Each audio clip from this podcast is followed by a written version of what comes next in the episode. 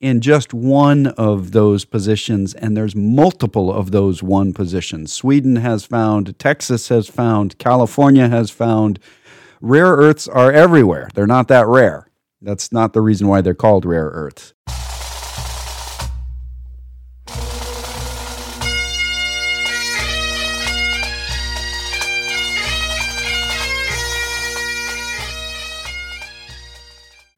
Once more unto the breach, dear friends.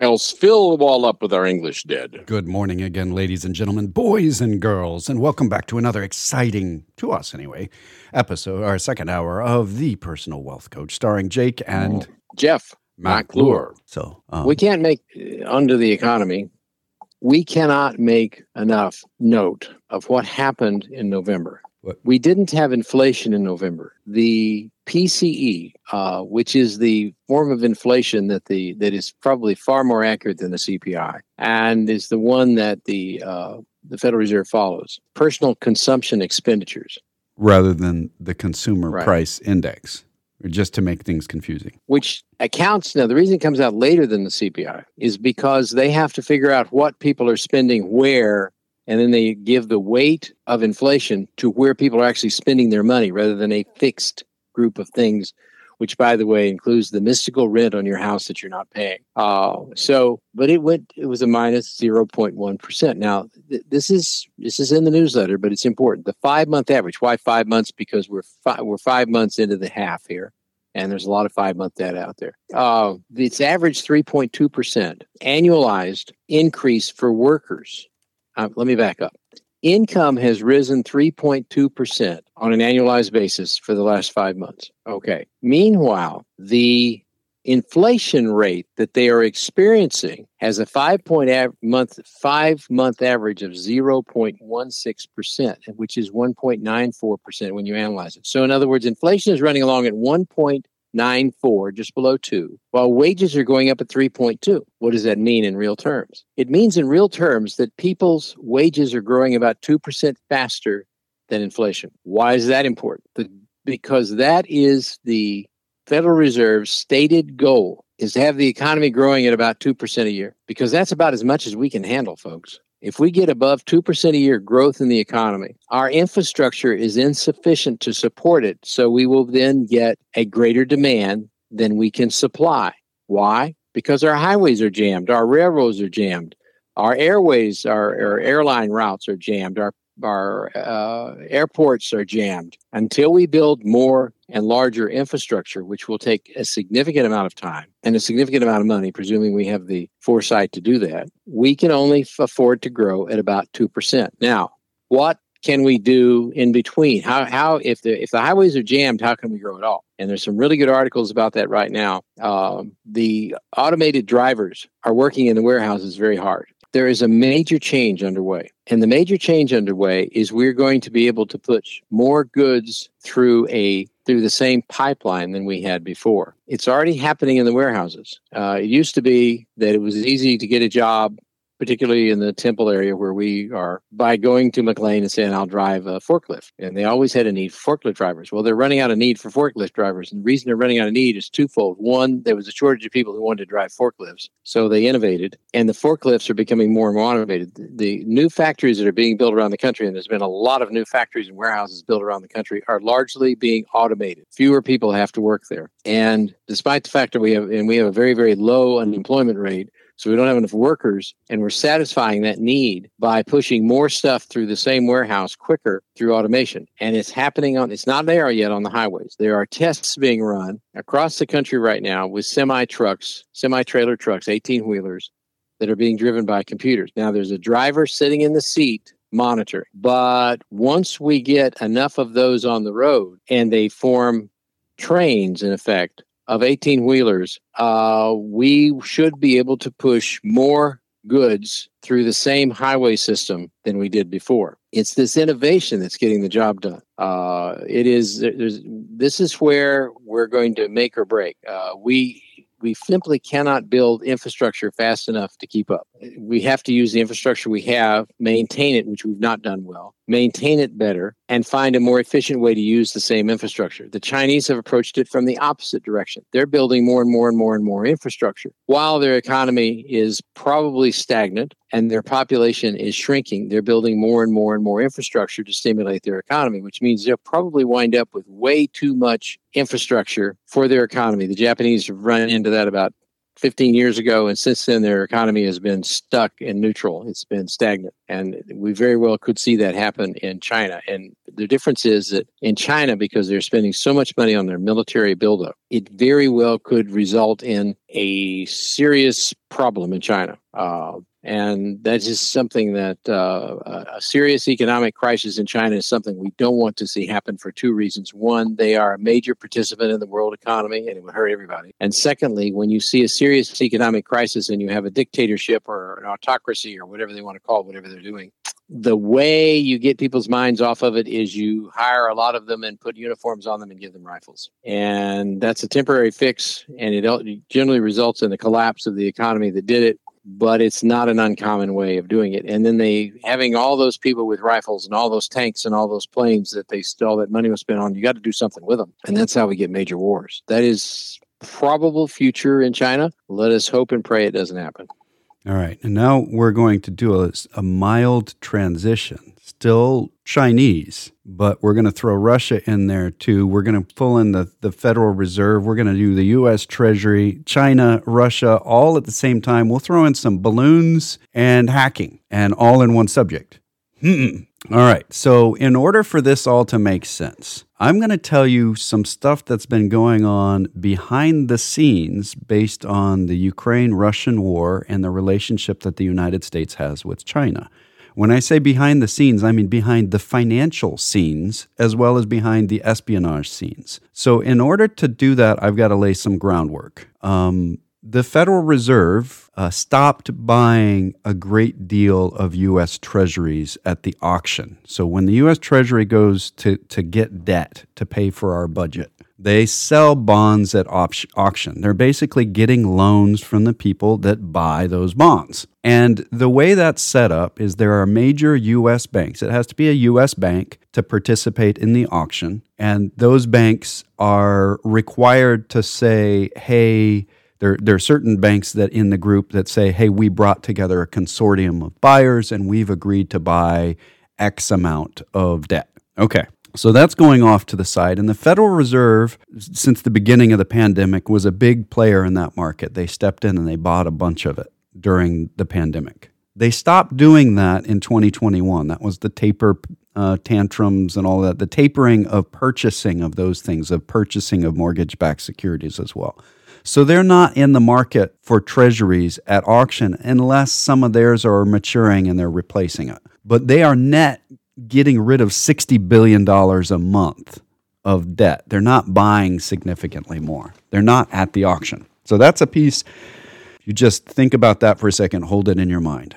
Now we're going to skip over to Russia and give you some background there because this is all going to make sense in a minute. Bear with me. Russia has some portions of its um, culture that are extremely sophisticated, and some portions of its culture that we would consider extremely primitive. So, its strategy for its armed forces, its whole system in its army, we consider that to be utterly primitive. They have semi modern weapons, but they're using tactics and strategy from before the Romans.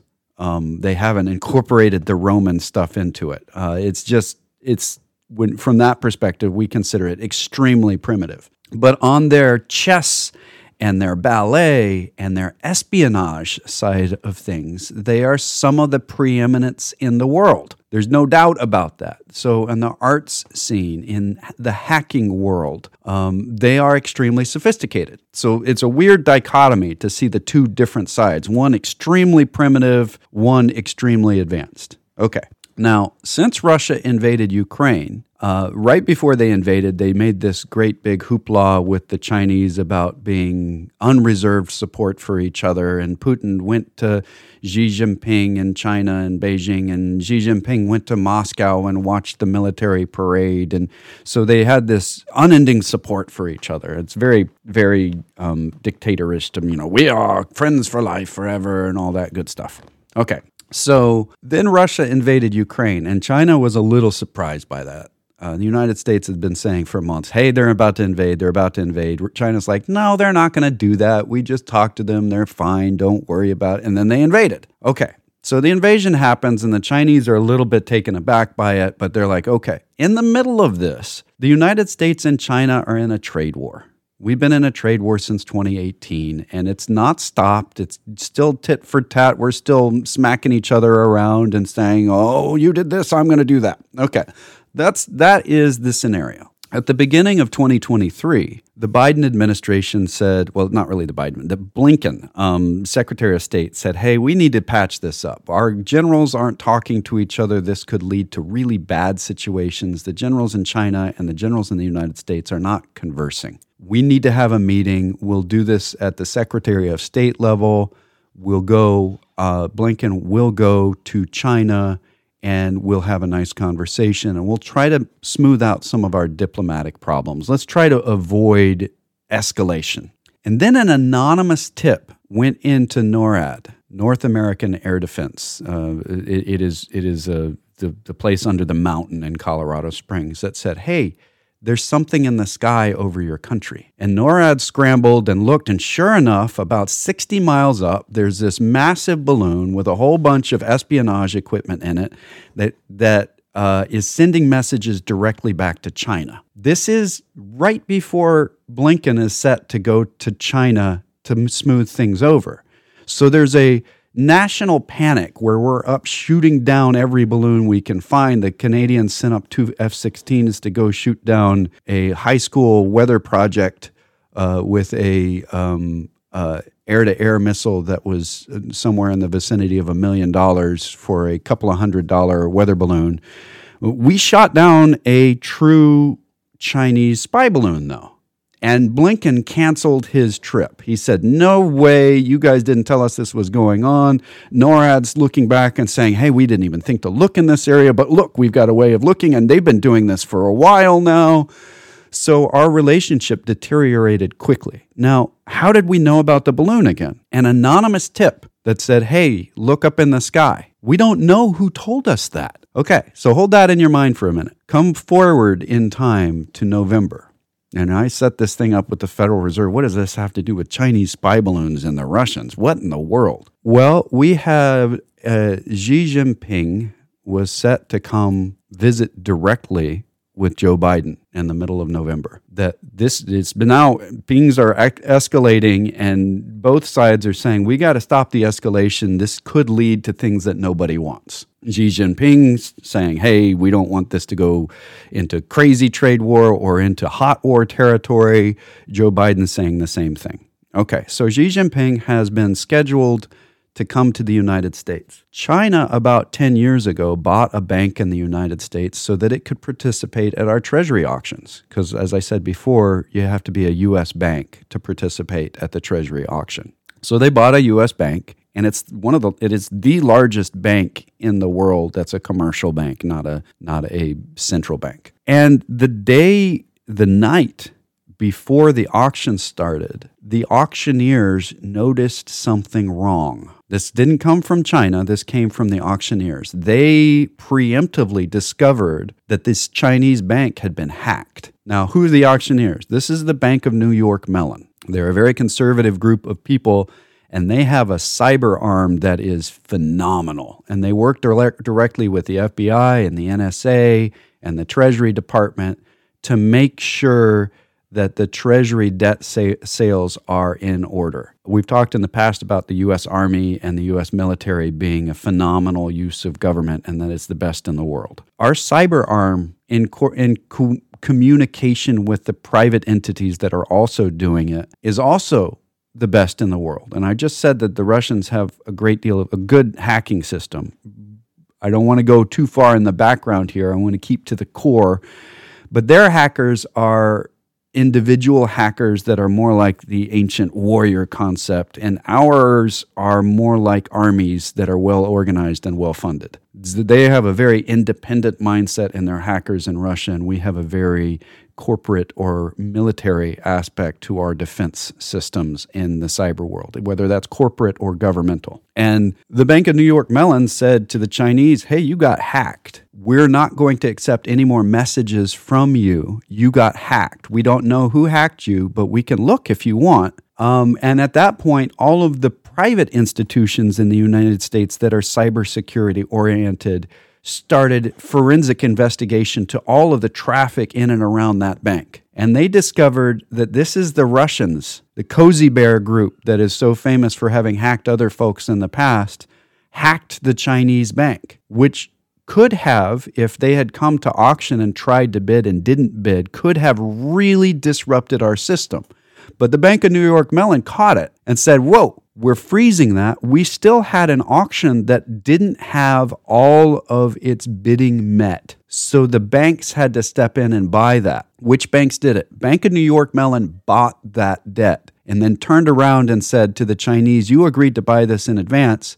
You didn't get to bid the price up or down. You have to buy it from us because that's the rules of the auction house. So the Chinese almost lost a massive amount of face, almost did damage to the US Treasury system, which could have caused a massive kerfluffle between us. But instead, we were able to point at the Russians, and Xi Jinping's mission to come to the United States didn't get canceled. If you put all these pieces together, it's not hard. This isn't conspiracy series stuff. The Russians do not want the Chinese and Americans to get diplomatic again. But in causing this hacking fiasco, the generals of the Chinese military are back in direct communication with the generals of the U.S. military and admirals. We're back into direct communication between our armed forces, which we had not had for well over a year. All these things with airplanes knocking down drones over the South China Sea, and uh, none of our military was talking to their military in this. That could have led to a hot war in a moment by one young captain in an airplane firing a missile when he shouldn't. So we're back here to saying that all of that was probably Russians trying to interfere with our diplomatic relations with China. They don't want the Chinese and the Americans to get buddy buddy again to start to figure out how to resolve our issues without because what that means is that the Chinese will stop giving stuff to Russia in the middle of the Ukrainian war. But what it's done, it backfired, and the Chinese are less trusting of the Russians now. When uh, all of this has happened way behind the scenes, when you put it all together, who was the anonymous tip from that discovered the spy balloon that caused Anthony Blinken not to go to China? Don't know wouldn't surprise me if the, the Russians were involved there. They know about the Chinese espionage program a lot more than we do. And if they knew about the spy balloons and pointed it out, the Chinese now may be looking back there to say, hey, maybe Russia tipped them up on, this and messed up a long running espionage program. We're happy that the Russians tipped us off.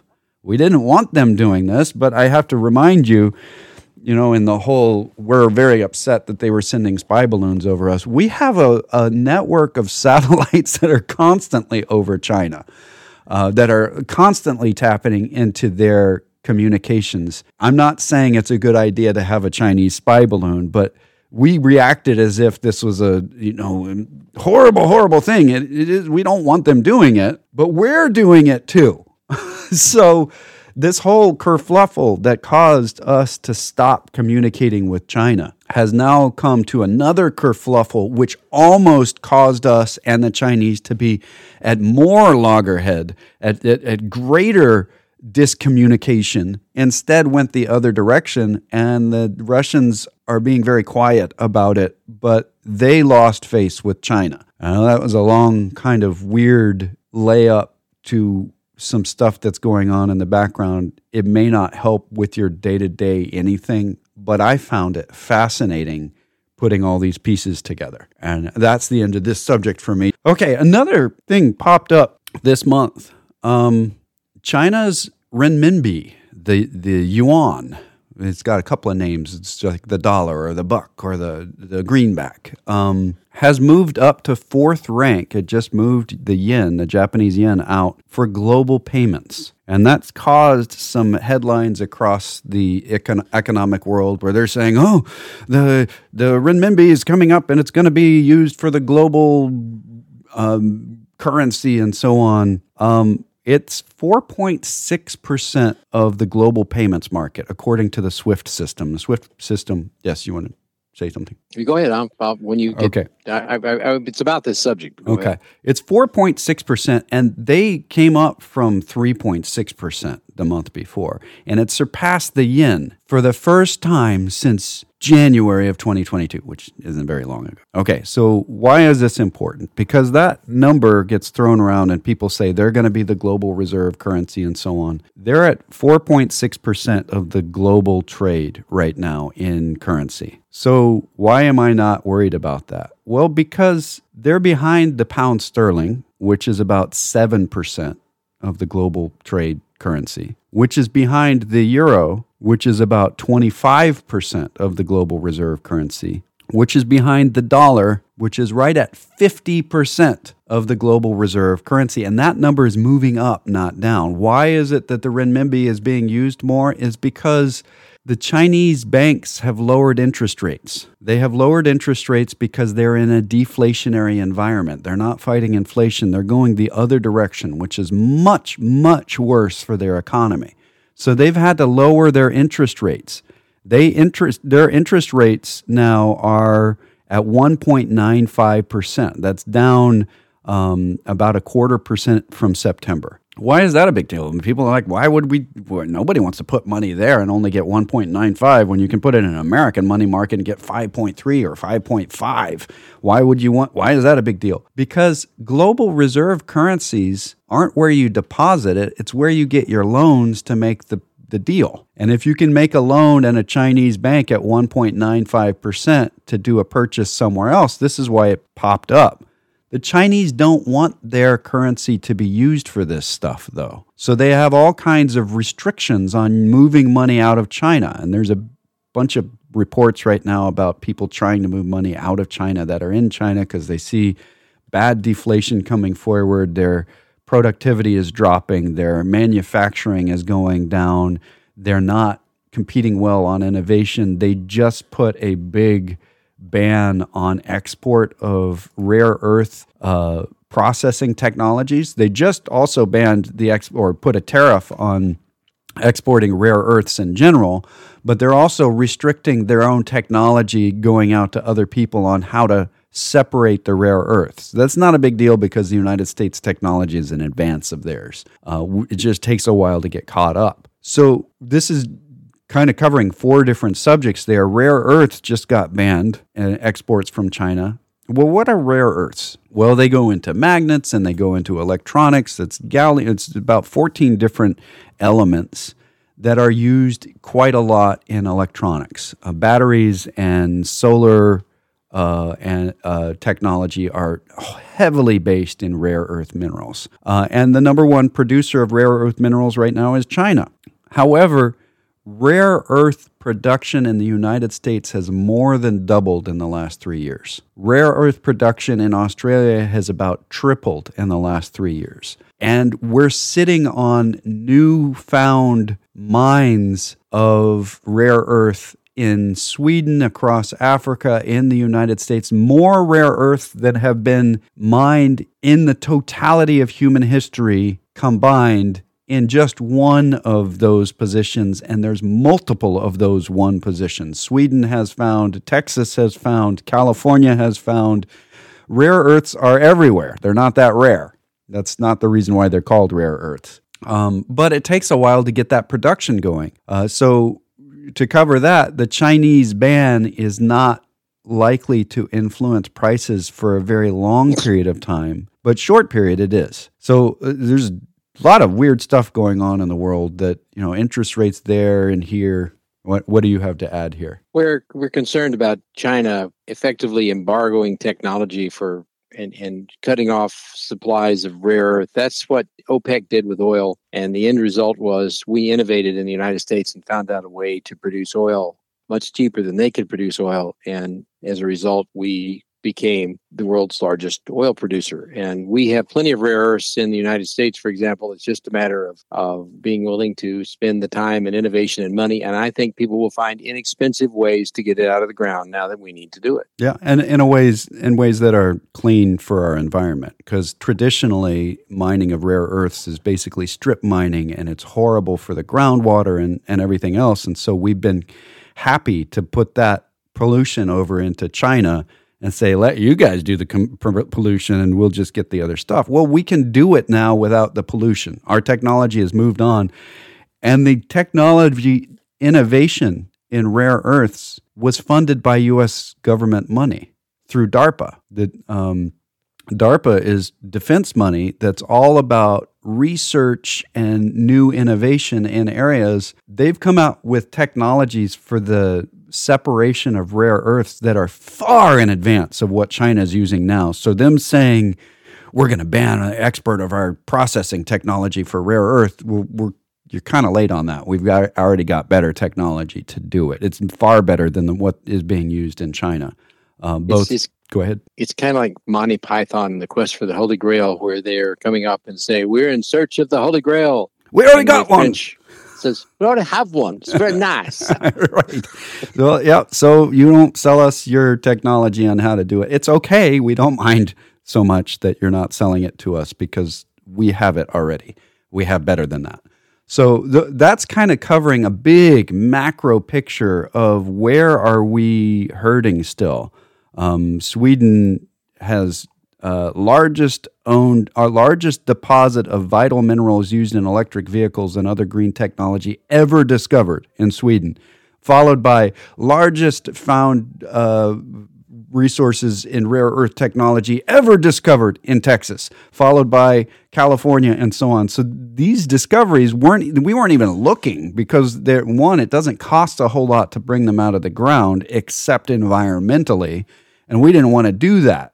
So traditionally, it's a 10 to 15 year process to get one of these mines up and running because of all of the ecological issues. We've got better ways of doing it now. It won't take us that long. And we're about out of time for all of our episodes forever, forever. on AM.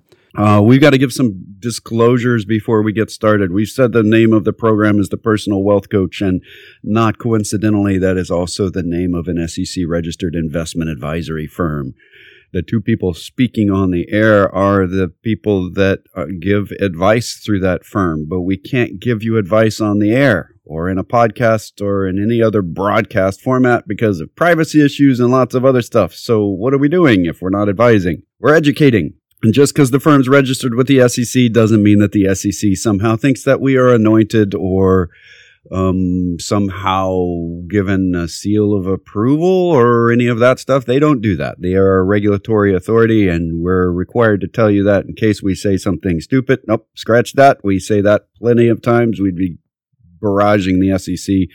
Uh, in case we say something fraudulent or misleading in a way that could cause people to lose money. Um, let's see. We don't pay for this radio program. More on that later. Uh, we do pay for advertising about the radio program. More on that later as well. Um, and you've got a disclosure. We're going through the disclosure at warp speed today. Well, the information we present to you in this educational radio program or internet program, as the case may be, has been obtained from sources we deem to be reliable. However, we make no warranty or guarantee as to the accuracy or completeness of said information. We do, however, warranty and guarantee that all unsaid information on the radio program is incomplete. There we are unless your intention was to simply be silent. And that's not ever complete. So it is incomplete. if you would like to talk to us off the air, we actually that's how we make our money when we don't get paid for doing the radio is we give advice to people of relatively high net worth on how to treat their own personal economy. Uh, we do portfolio management for them and advice on how to manage on businesses and trusts and foundations and corporations and all the rest of it. um, we continue to do that. And if you would like to talk to us off the air on that subject, you can reach us locally at 254 947 1111. You can reach us toll free at 1 800 914 7526. That's 800 914 plan.